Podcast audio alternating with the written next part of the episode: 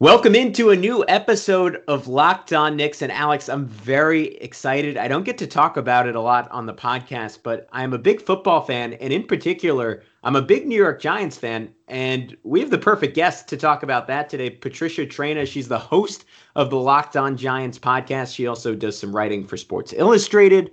Um, this was a great conversation, Alex. I'm, ex- I'm excited to get into it. Yeah, it was really good. Uh, you know, it, even for a Jets fan like myself, we managed to have some kind of wide-ranging discussions. Uh, a, a, lot of parallels, you know, from the Knicks to the Giants and, and the Jets, and you know, just kind of New York sports in general. Talking about management strategies, uh, how the Giants have invested in certain players, but also just some talk about the Giants in general. Which you know, we're in the longest off season in Knicks history, so we got to talk about something else from time to time for those of you that are Giants fans, this is a really good discussion. For those of you that aren't Giants fans, I think you'll still find it very interesting. So we'll get into all that next on Locked On Knicks. You are Locked On Knicks, your daily New York Knicks podcast, part of the Locked On Podcast Network. Your team every day. And I think we see Willis coming out. There he comes right now.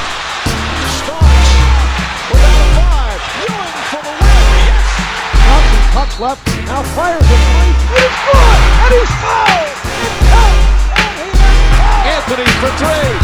Bang! That one goes down. This is all foul. Back up off the glass. It's good. RJ Barrett. Becomes infectious. Becomes infectious.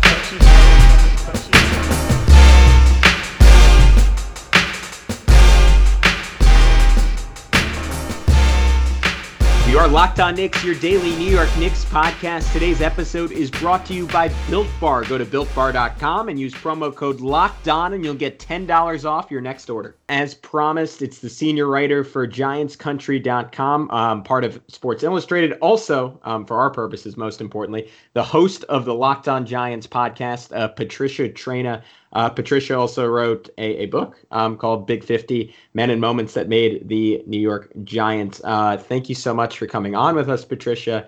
And uh, we, we had an opportunity last week to do a crossover with Locked On Rangers. I had so much fun with that. I just thought, given that it's the start of football season, we'd have you on. And uh, welcome to the show. Uh, we're excited to have you. Um, are, are you excited today for some Giants football? Oh my gosh, guys, let me tell you, I did not think we were going to have a football season certainly not on time. I am thankful that it is here. I am excited. I, you know, as I, as I was uh, corresponding with Gavin before we started recording, I have a full day today, but you know what? I love it, I, and I am as ready as they come. You know, to say that we're jealous is probably an understatement, considering the NBA keeps pushing back all the things important to Knicks fans. but at least there is NBA basketball going on that we've got to enjoy. But yeah, we're probably looking at a man draft uh, in November now. I think when it was supposed to be in June, and started the season anywhere from January to March of next year. So we might go a full year without Knicks basketball. So to oh, say my. that we are a little jealous of the Giants and Jets football situation right now is probably putting it lightly. I don't know, Gavin, if that speaks for you as well. Yeah, it, it it certainly does. Though I I I just I'm kind of taking. I mean, from a work perspective, it's very tough. But I'm, I'm taking solace in the fact that we we have all four major sports going on right now, which I'm not I'm not quite sure if if that's ever happened before. Uh, Patricia, I want to. I'm a I'm a massive Giants fan. Alex is is a Jets fan. Um, so we can we, we can we can address that at any point. Um, but I, I wanted to to get into the Giants a little bit with you because I'm I'm pretty excited for the season. I'm very excited to see this offense. Uh, Daniel Jones, a guy who when they drafted, I was mystified and very upset, and I was like, I, I don't understand why they're making this pick by and large very good his rookie season. Um, I'll just I'll leave it pretty open ended. Uh, what are your expectations for this Giants season? I just want to see them be competitive. I I don't know that they are going to be the 49ers like, you know, how the 49ers turned it around last year. Um, but I want to see competitiveness. I want to see improvement every week. I want to see that they're headed in the right direction. I have no idea how many games they're going to win. If I had to take a guess, I would say seven, eight games if we're lucky. Um, but what I don't want to see is, you know, a lack of effort or guys making business decisions or, or guys not developing. that's what we saw last year, and it was very, very frustrating. I did not think that was a four win team last year, and um, you know that's what they ended up doing. And I just think we need to see some kind of progress. Talking about erectile dysfunction isn't easy. Usually we just brush it off or blame ourselves, saying things like, I lost my mojo, or the Knicks overpaid an aging point guard. Or we just avoid it altogether with excuses like, I had a long day at work, or the Knicks haven't made the conference finals in 20 years. But with Roman, it's easy to talk about it. With a real healthcare professional who can prescribe real medication, it's simple, safe, and totally discreet. With Roman, you can get a free online evaluation and ongoing care for ED, all from the comfort and privacy of your home. A healthcare professional will work with you to find the best treatment plan. If medication is appropriate, Roman will ship it to you with a free two day shipping. The whole process is straightforward, simple, and very discreet. Getting started is super easy. All you got to do is go to roman.com slash xxx and complete an online visit. Erectile dysfunction used to be tough to tackle, but now there's Roman. Complete an online visit today to connect with a healthcare professional and take care of it. Go to getroman.com slash NBA today. If approved, you'll get $15 off your first order of ED treatment. That's getroman.com slash NBA. Getroman.com slash NBA. Well, the Giants, unlike the Jets, were smart enough to go out and get a new coach this offseason, and they brought in Joe Judge. I, it seems like the early reviews are pretty good on him. Uh, it seems like he's got the he's got the locker room. You know, the players seem like they.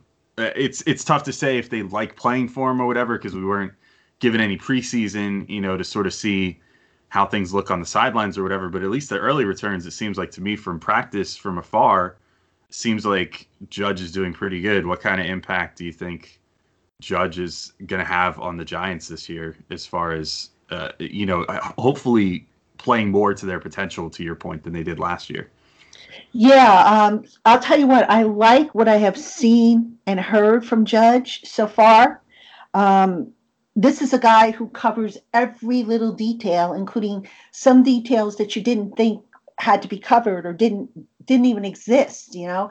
Um, this guy has done and said all the right things. He has shown himself to be a player's coach and that he cares about his players but at the same time he also expects a lot out of them as he should because they're all in it together. And you know he the thing that i like about him that i don't think he gets enough credit for is he explains why things have to be done he doesn't just say, okay, you know what, you've got to run a lap and doesn't tell you why you have to run a lap.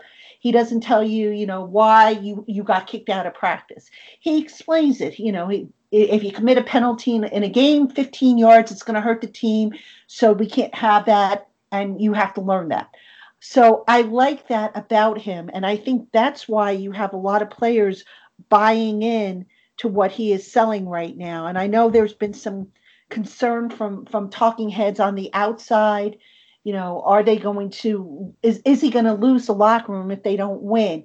I don't think that will be the case. This isn't like you know when tom coughlin first came into the nfl and or, or to, into the giants i should say where it was strictly my way or the highway. And uh, I, I think judge gets it you know?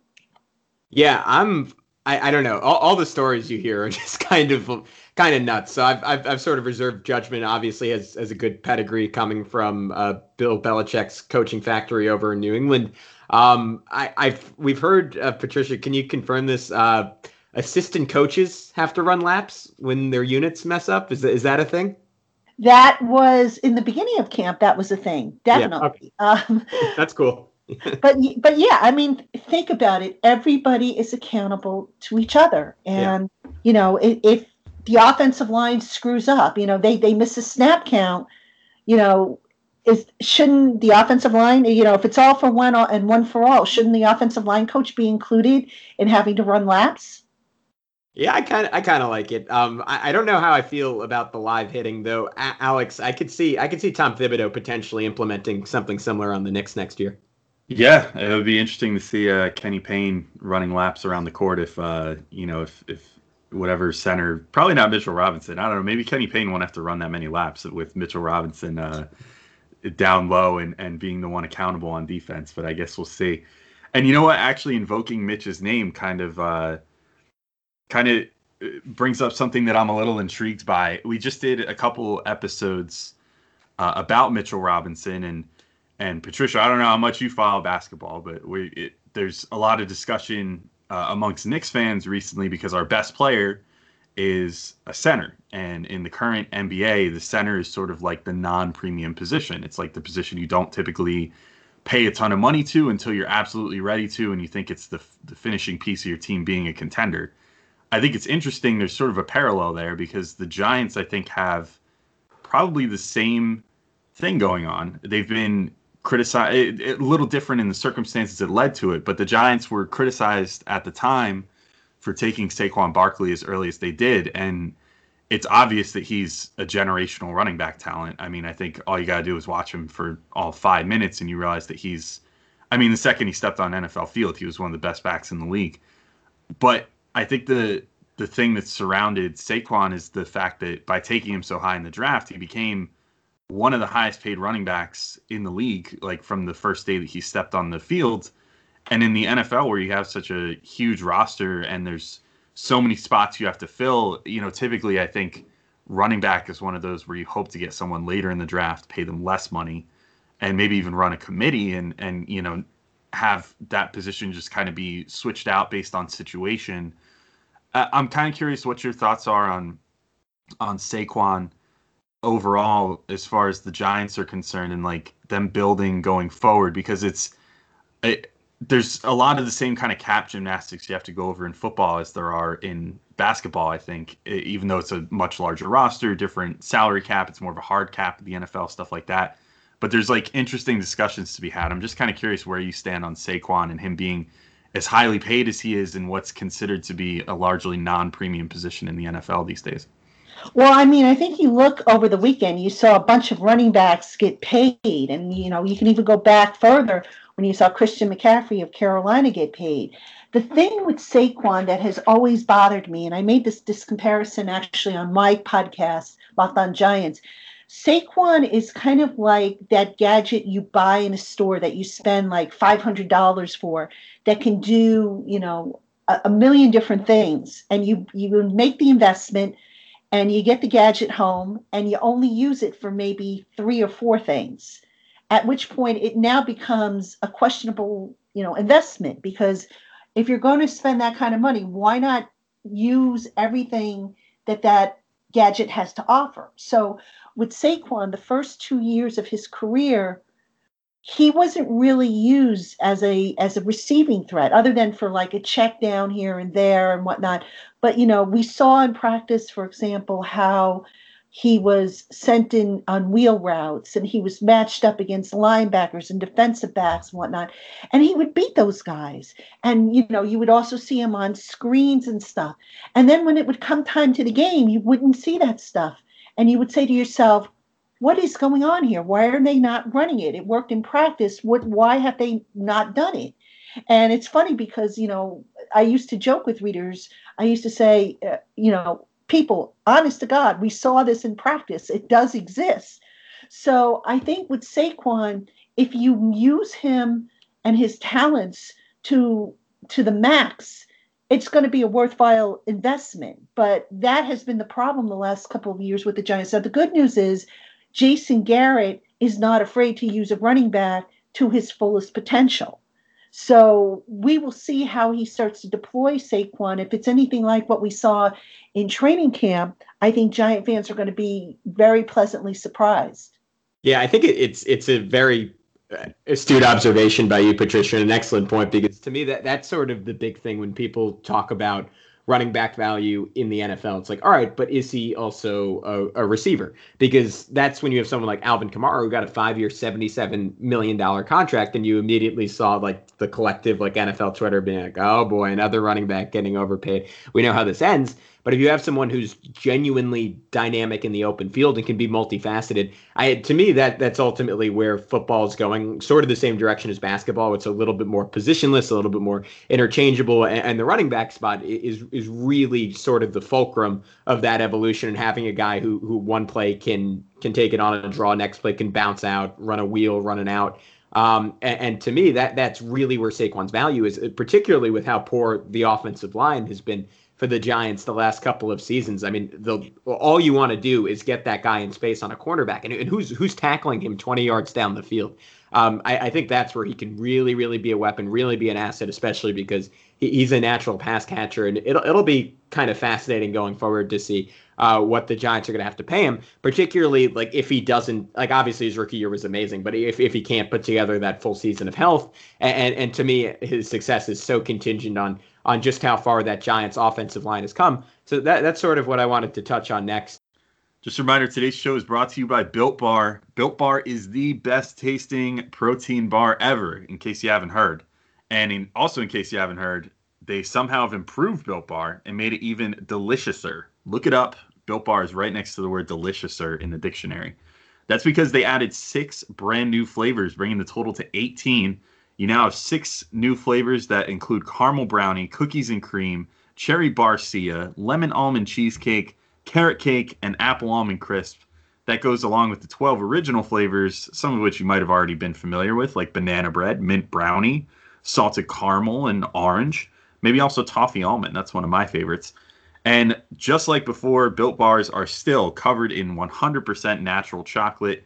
They are soft and easy to chew, kind of like a denser Three Musketeers bar, as I've said before, and now somehow taste even better, which I didn't think was possible, but they do.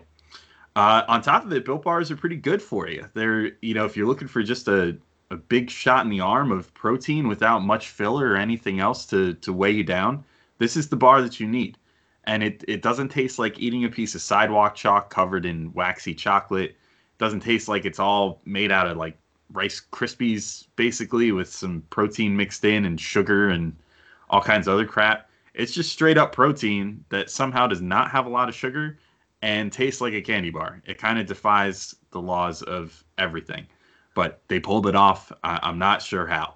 But for example, the peanut butter bar has 19 grams of protein only 180 calories, 5 grams of sugar, and 5 grams of net carbs. And if you go with one of the nut free bars, which by the way are prepared in nut free facilities for those of you with allergies, say the cookies and cream bar, that has 17 grams of protein, only 130 calories, 4 grams of sugar, and 4 grams of net carbs. You're really not going to find better. You know, let's say we're talking about advanced stats, make this a basketball thing. You're not going to find better advanced stats on a protein bar than you are on a built bar. So if you're interested in picking up some built bars for yourself, go to builtbar.com and use promo code locked on and you'll get $10 off your next order. Again, that's promo code locked on and you'll get $10 off at builtbar.com. Where do you think the Giants are at in terms of protection? Obviously, spending a top five pick on, uh, correct me if I'm wrong on this, Andrew Thomas, I think, out of Georgia. And I, I just, um, I mean, I've been waiting for years for them to build up the offensive line. And I'm always mystified when teams invest in a quarterback and then don't direct all their capital towards protecting him because you can't determine how good of a pick it was um, unless the guy has time to throw. So I think it matters a lot for Daniel Jones. It matters a lot for Saquon. And to me, it'll sort of make or break their season. Oh, absolutely. You hit the nail right on the head. And, you know, for years, the Giants went with the patchwork approach, which drove me crazy. Now, you know, to be fair, they did invest premium picks in Justin Pugh and Weston Richburg, um, Ereck Flowers, who didn't work out.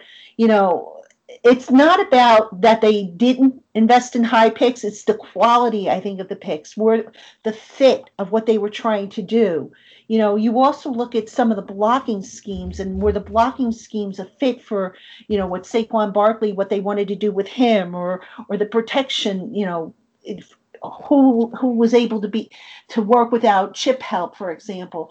And that's where I think the Giants kind of missed the boat. So they they ended up when Dave Gettleman, the general manager, came in, they ended up having to sign Nate Solder to at the time what was the richest contract in the NFL for an offensive tackle because they had whiffed on Ereck Flowers.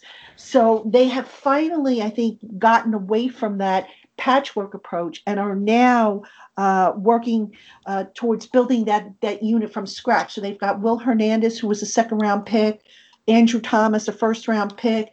Um, Nick Gates is the center. He was a, a, he's homegrown. He was undrafted, but a homegrown development. Um, Kevin Zeitler, who they traded for, and you know, eventually they're going to put Matt Peart uh, at right tackle for for Cameron Fleming. Matt Peart, a third round pick this year, so they finally, you know, have gotten away from getting athletes and getting, you know, and, and are now getting football players, which I think is where they they fell short, and they're building the offensive line in the past. You know, it's funny talking about GM decisions and all that. I feel like a staple in New York sports is that, at least outside of the honeymoon period, pretty much every fan of every New York team hates their GM after a year or two. Uh, I'm kind of curious what your thoughts are on Gettleman. I, I know, I mean, as a Jets fan, again, I you know I went through the the period of uh, hating Mike Maccagnan for how he drafted and how he built the roster or lack thereof.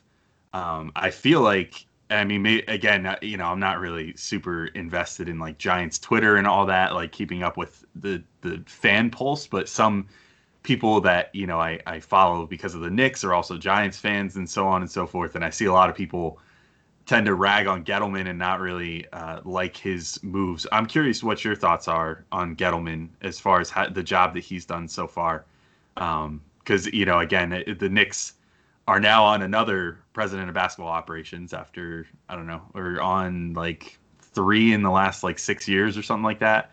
Um, so it feels like there's always turnover. I, am and, and, it seemed at least for a bit that Gettleman might be on the hot seat as well, kind of like Maccagnan was with the Jets. Well, I I, do, I can't sit here and say that I agree with everything that Gettleman has done. I see the reason behind what he's doing um, with every one of his moves, but I don't agree with all of them. Like, for example, you know, go back to Jonathan Stewart the first year, he brought him in and said that there was still stuff left in the tank. And also, he wanted Jonathan Stewart to kind of serve as a mentor to Saquon Barkley. So I didn't have a problem with that, but I did have a problem with the contract that they gave him. I thought it was a little too rich considering they, they were competing against themselves. You know, people nowadays, uh, currently, they're, they're flagging uh, Gettleman for what happened with DeAndre Baker, the cornerback that that you know they just had a release after he ran afoul of the law. And there was really, you know, nothing in Baker's background. You know, the, people have to understand there's a difference between a guy being lazy and a guy having, you know, an unsavory character. And there was nothing in his background that suggested he was an unsavory character. You know, I can go back and I can remember some of the Giants greats who, you know, started off as lazy players and they turned it around and they matured and they they went on to have successful careers. So I think that's what the Giants were looking at with DeAndre Baker. Um, you know, has Gettleman made every right move? No, nobody bats a thousand.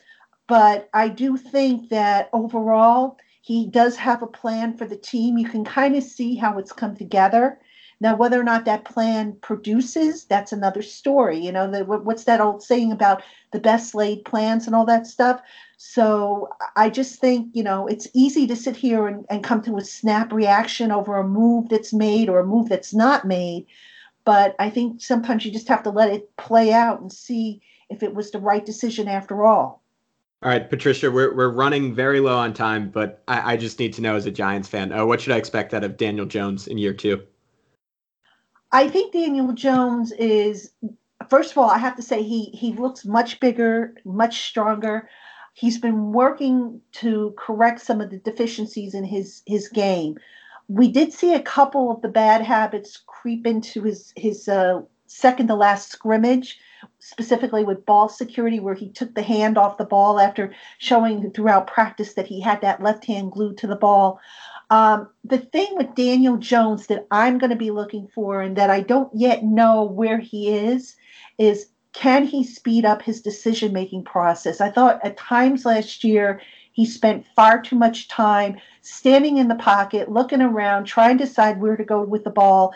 And some of the sacks he ended up absorbing, which were credited to the offensive line, were actually on Daniel Jones because he held on to the ball so long.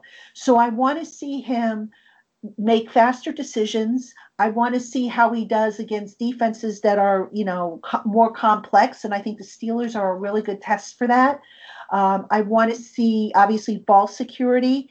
And I just want to see him continue some of the good things he showed last year, namely that coolness and that calmness in the uh, pocket and that ability to just be a leader. I mean, already we've seen a difference in his leadership style from that of Eli Manning. He's a little bit more vocal. You know, we saw him break down the huddle the other day in the in, in the scrimmage, the final scrimmage, something we never saw Eli Manning do.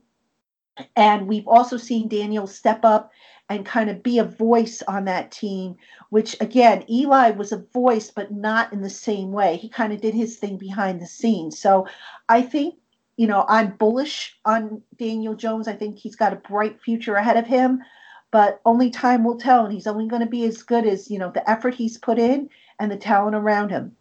All right. Thank you so, so much, Patricia, for taking the time to come on.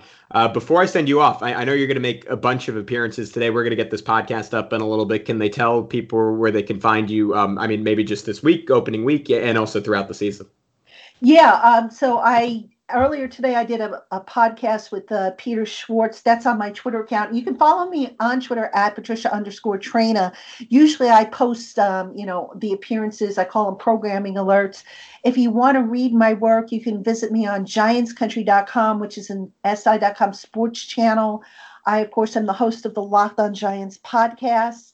And uh, we're doing a bunch of stuff this week. It's going to be a short work week, a busy work week.